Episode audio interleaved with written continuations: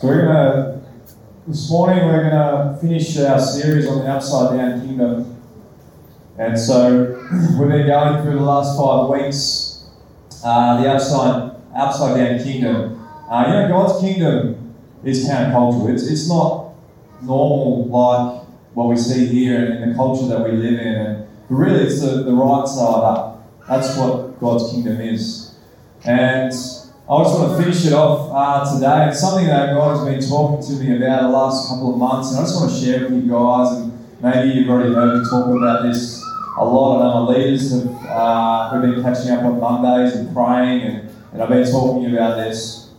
Um, but I just want to start uh, with prayer, and then we'll get into the message. Father, I just thank you that we can come, that we can come at your feet and listen, and, and I just pray, Father, that we just have a heart to listen and have a heart to uh, wanting to know you and become more like you, uh, Father. So I just pray that this morning that you would speak to us, Holy Spirit. We know you're here.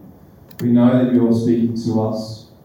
And so I just pray that we just come around you and listen in your name. Amen. Amen. And Amara once asked Leonard Bernstein, who was a celebrated orchestra um, conductor, was what is the hardest instrument to play? And he replied without hesitation. He said this Second fiddle.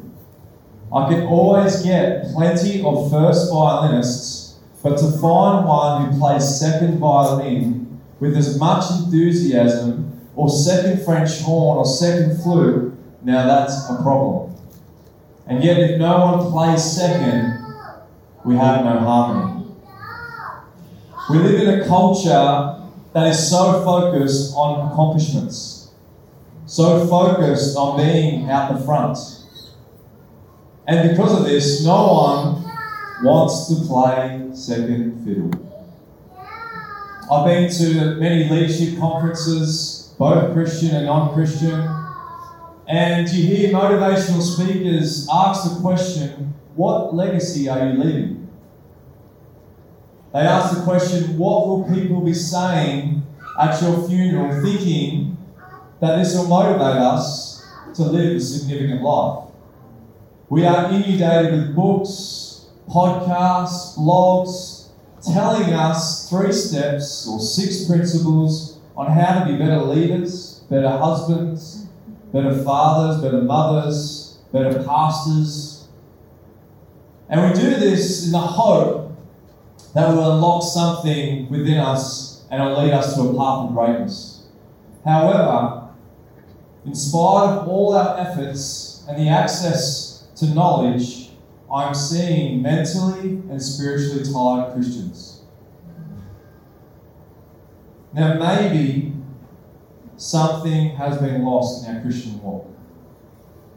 Maybe our culture has influenced how we live the Christian life maybe we focus too much on being leaders and doing that, that we have lost the art of what it really means to be a Christian. When we look in bookshops, Christian and secular, there are huge sections dedicated to leading. But I've never seen one dedicated to following. Have you? Yet following is what we are called to be as believers. As soon as I say following, I think some of you have a negative response. There seems to be some sort of assumption that following equals to passivity, being passive. And people only think of two extremes follow the herd or just follow orders. I, I've even seen a book titled that says Real Leaders Don't Follow. I think this is a huge problem. And I believe we were all born to be followers. In fact, scientists say our brains were made to follow. We have a mirror system that imitates other people without realizing it. And we all follow something or someone. The way we act, talk, and even think have been all learnt by imitating. Psychologists say that by the time we are seven to nine years old, we have built a value system by learning from others, learning from our parents. Why? Because we were born to follow. We were born to imitate. And for some reason, there is this resistance towards following. And maybe this resistance is causing us to become tired because we are going against the make of why we were created to be followers. People don't want to be influenced, they want to be the influencer. Regardless of this fact, this is what, uh, of this fact, is that we are all influenced by something. Whether it's the newspaper you pick up in the morning, whether it's the television show you watch, your social media friends or family, the problem isn't influence. The problem is who is influencing you. Who are you imitating? Who are you following? So, in the upside down kingdom, followers is exactly what we are called to be. This was the primary word to explain Jesus' disciples. And, and the word disciple means follower.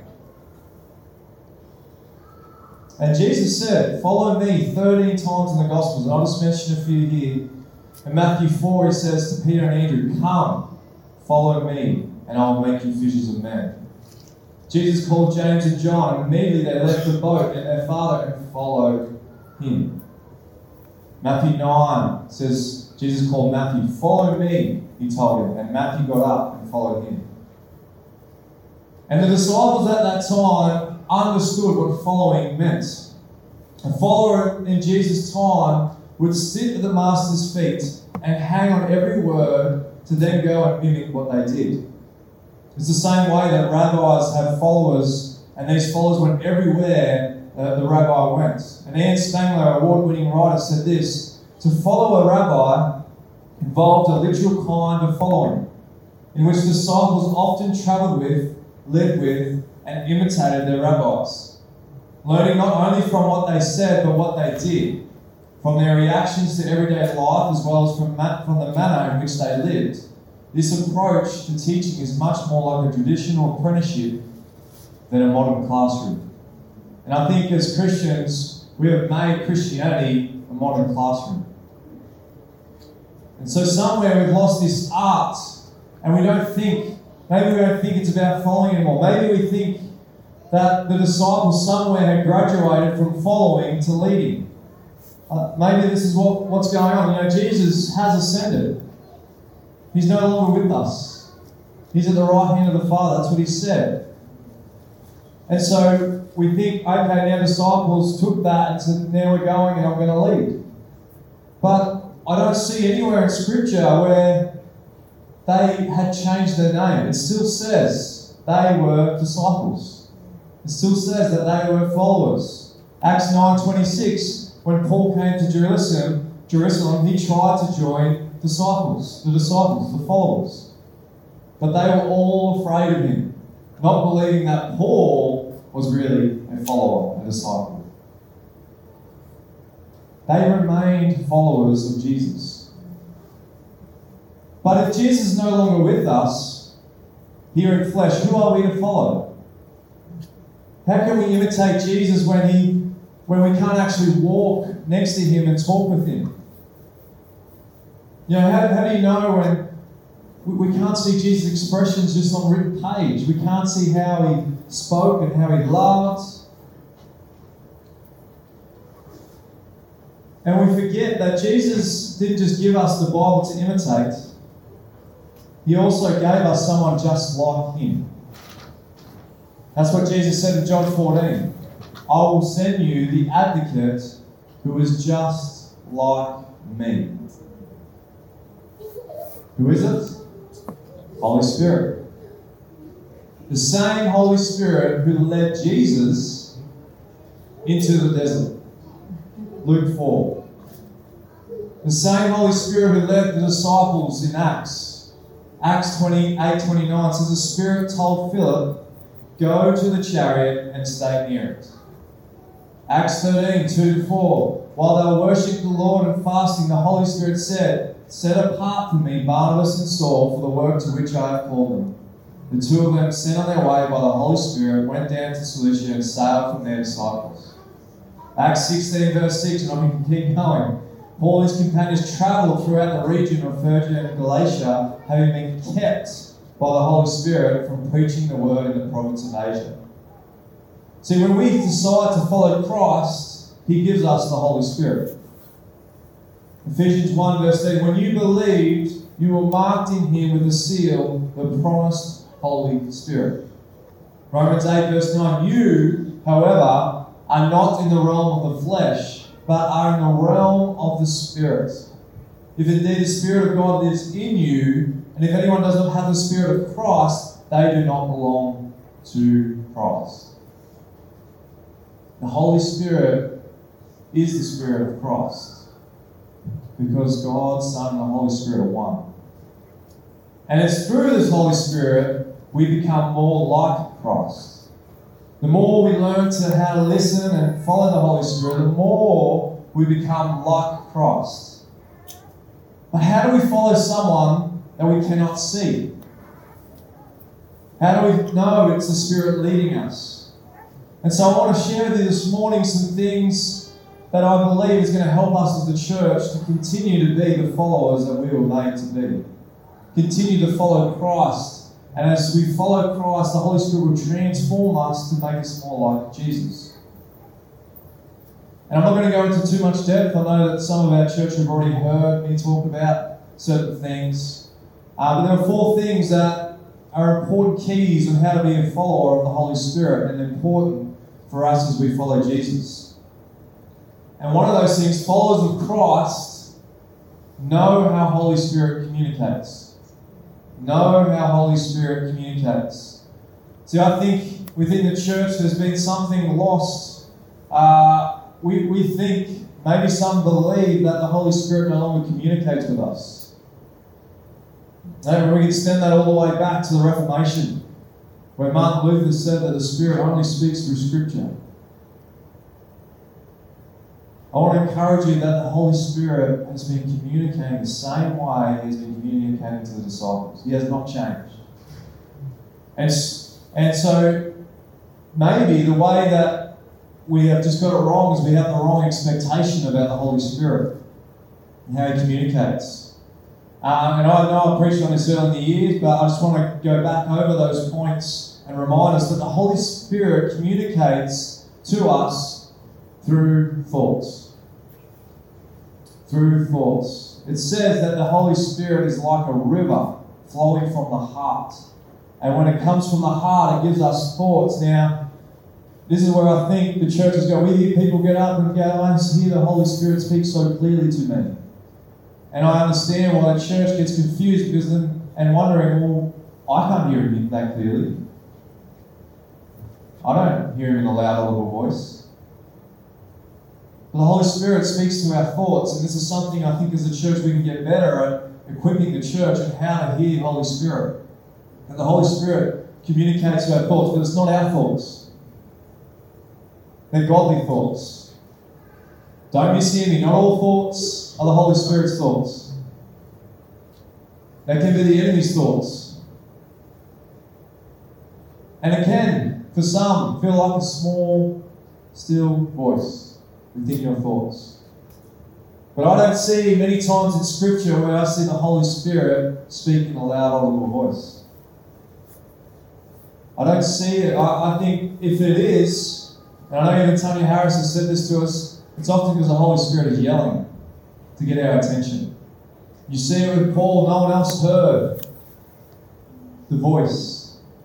Only Paul heard. And so we see that the Holy Spirit doesn't communicate externally. God is God, he can do that. I'm not saying he can't.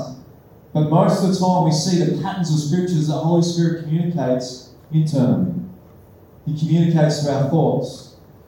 The Holy Spirit communicates through visions and dreams. Again, we've talked about this how the Reformation has affected how the Western Church operates with visions and dreams. Because Martin Luther decided that God no longer speaks through visions and dreams, even though he had visions and dreams himself. He was so dedicated to the Reformation. But I believe that God has continually spoken the same way from the beginning of time. Look through the whole Old Testament. How did the Holy Spirit communicate? Visions and dreams. The prophets, this was a vision. This was a dream. And then we see in Acts, we see 19 visions. Why? Why would God communicate through visions and dreams? Because a picture means more than a word. It lasts, it sticks in our heads. I can tell you right now, when I've had prophetic words and someone shared a vision with me, that vision sticks with me for years. But when I've had words, I can't remember them.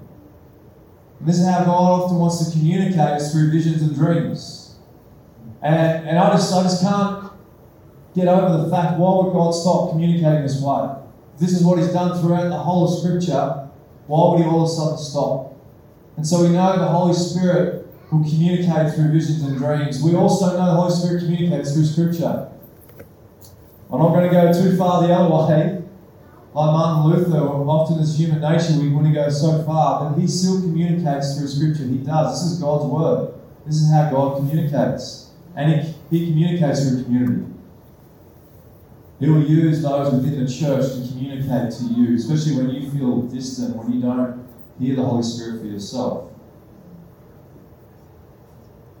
And so you might you're wondering that why don't I hear the Holy Spirit? Why aren't I?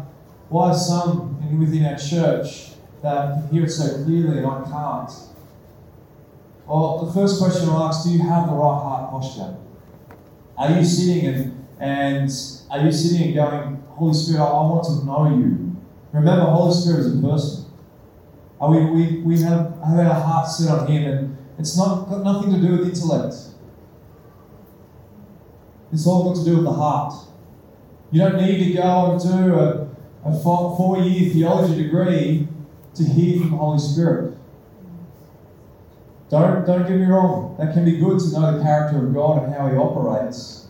But you don't need the intellect to know how the Holy Spirit communicates.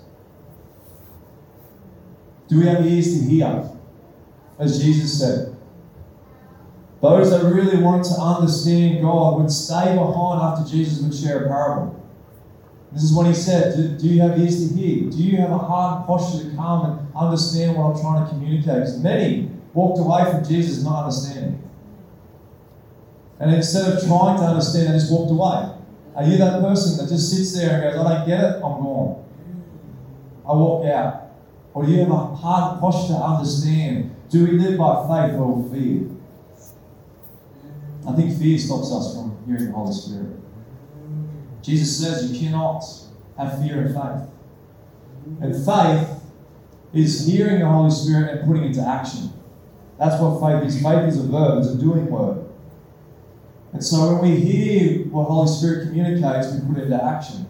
And that's the faith that we see. We've talked about that as well uh, early in the year. So followers of Christ know how Holy Spirit communicates. Followers of Christ know and trust Scripture. Now, the reason I say this, I've seen many have a zeal for the Holy Spirit and don't think they need to read Scripture.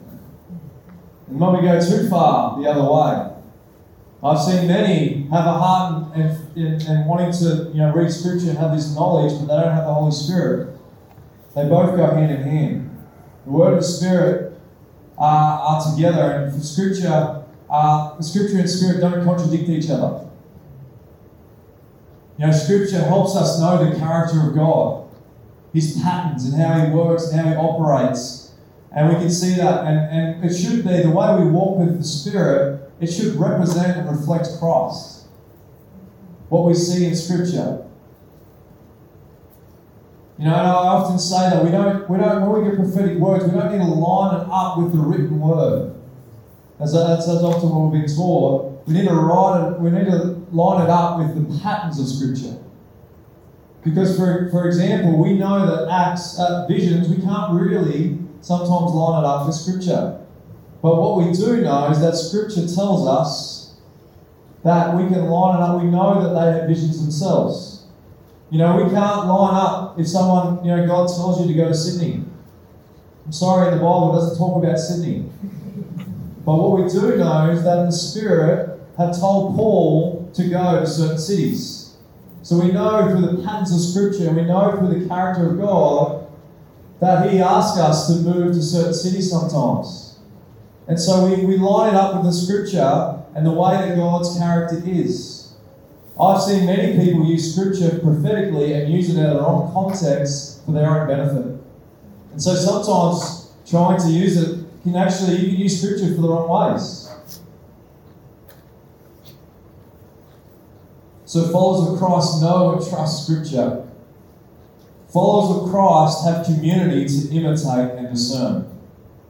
Followers of Christ have community to imitate and discern. Paul says, imitate me as I imitate Christ. And how does Paul imitate? Through the following and the leading of the Holy Spirit. And often, and we forget this because in the Western world, we, we often view Christianity as an individual thing, but in the, in the church, this was a collective. They would walk together. Paul did not walk by himself. Don't put that into scripture. Don't put that, that you think that these disciples were doing things by themselves. They weren't. They were walking in large groups. They were going to cities in large groups. And, and the, the reason why this is important is because then they could imitate each other. They could walk with each other. You know, Paul spent time with the disciples. Paul walked with Barnabas.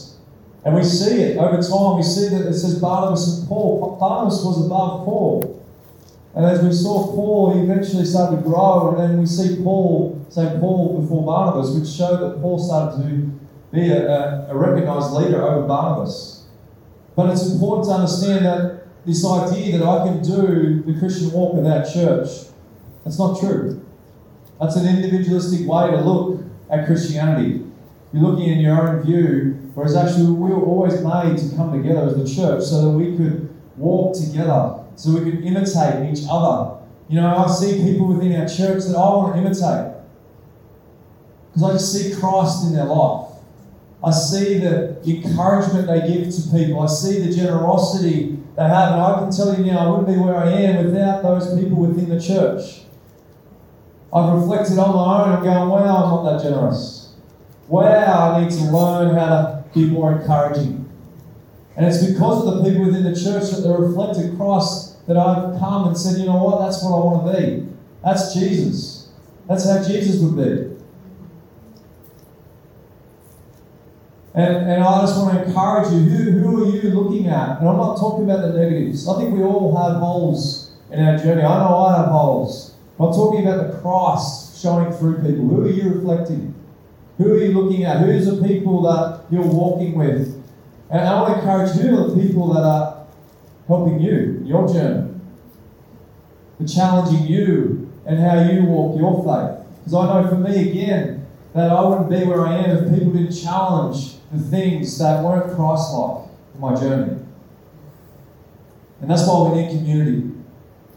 I, I truly believe we cannot fully mature in Christ without church, without a church. The last one is followers of Christ rest in Him and not in their works. Followers of Christ rest in Him and not in their works. We are a society that is folks focused on doing. And I think we've lost the art of resting in Christ.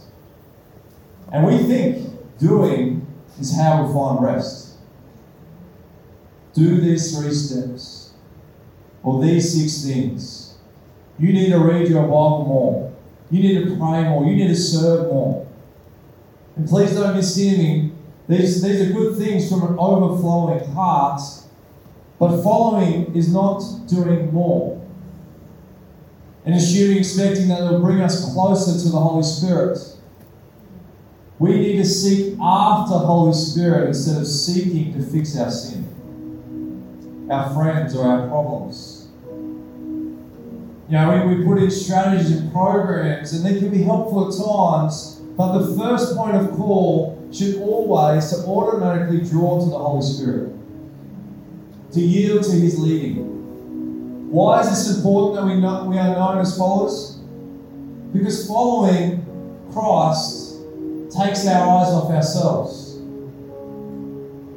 And, and the Holy Spirit, when we decide to follow Him, we're taking our eyes off ourselves. We're taking our eyes off the doing. And we, we're responding by listening. And then we, we listen and then we put into action the faith that the Holy Spirit communicates with us. See, people that focus on leading and doing, they want to be noticed. They want people to see them. They want to be recognized. But what I love about followers, they give their leaders the glory. They give the Holy Spirit the glory. Following requires humility. It means we don't have to be the master of all questions. You know, I used to be that person. I used to be that one that wanted to be noticed. I wanted to be significant. I wanted people to celebrate me. And what I've learned in my journey is not about me. The world is not about me. And I, I, I've been impacted uh, by Corrie Ten Boom's book, The Hiding Place. And her auntie, Tante Yan, was told that she was going to die. And the family decided they would tell her all the good things she had done for the kingdom. She was a believer. And this is what Tante Yan said to her family Empty, empty. She choked at the last through her tears. How can we bring anything to God?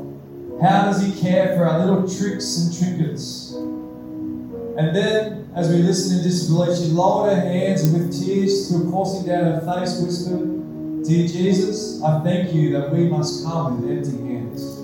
I thank you that you have done all, all, all on the cross, and that we need in life or death is to be sure of this. Why do we spend our whole life trying to be significant? Why do we spend our whole life trying to be noticed? I want to be frank with you. In a hundred years' time, and as harsh as this sounds, you'll be forgotten by the world. You will. Yes, maybe there's the one Billy Graham that stands out. But one thing I don't want the world to forget is Christ.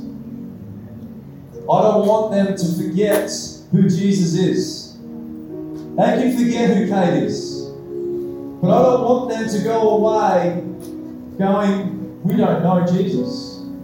And unfortunately, we've seen in many, many countries, we've seen in the Middle East, where people do not know Jesus. I just want to remind you that the Middle East, where, where Jesus was first started his ministry, yet people do not know him. Maybe we become more about making ourselves significant than we make Jesus significant.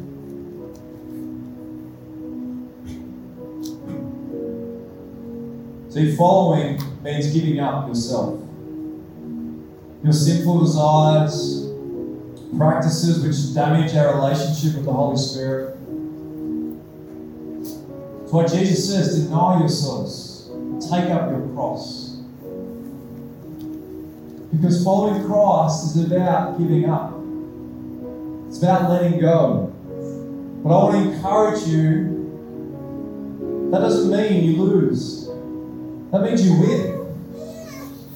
You, you receive the Father, the Son, and the Holy Spirit. You receive the gifts that He wants to give you. He's created you to be a follower of Him. That's why we were created. That's why we were created to be followers, because we were created to be sons and daughters of the Father.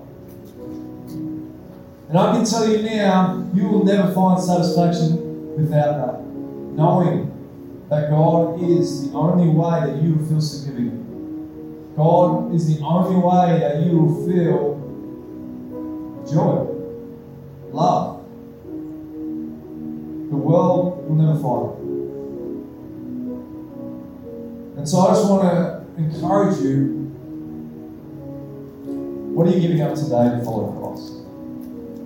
What are you letting go of? So that Jesus can be known. That Jesus will not just be someone that the world will know today, but someone that the world will know tomorrow and the next day. And Jesus, people are going to know him in the next generation and the next generation. And in 100, 200 years, that this world will know Jesus because we decided to let go of our earthly things. That's the person I want to be. I want to be Tanta Yana, who comes and says, God, I come into this world with nothing and I leave this world with nothing. But I come with Christ. Amen? Amen. Let's pray. Father, thank you for the hearts that want to follow you. Father, thank you that we we have people here that are just dedicated to you. They've given up everything for you. I thank you for those that have given up uh, across our lifetime to make you known. I pray that we're a church that will make you known. That will make you known to the ends of the earth. But We don't care about our image. We don't care about who we are. We, we, I just pray, Father, that we care about you and who you are. And I pray, Lord, that as we go out into our workplace, as we go out to our friends, go, as we go out to our family, that people see us as followers of you. They will know that we have dedicated our life to you. And I just pray for those that don't know you, that haven't given up their life for you, it's not too late. It's never too late for you, Father. I just pray for those that are just sitting here this morning that have been trying to make the world notice them. Show them that you've already noticed them. Show them that you've already known every single detail about their life. That they are already significant in you. They're already loved you. And I just pray, Father, that, that we'll just come to you and, and that's where we'll find our joy, our hope, our peace, our rest. In Jesus' name, amen.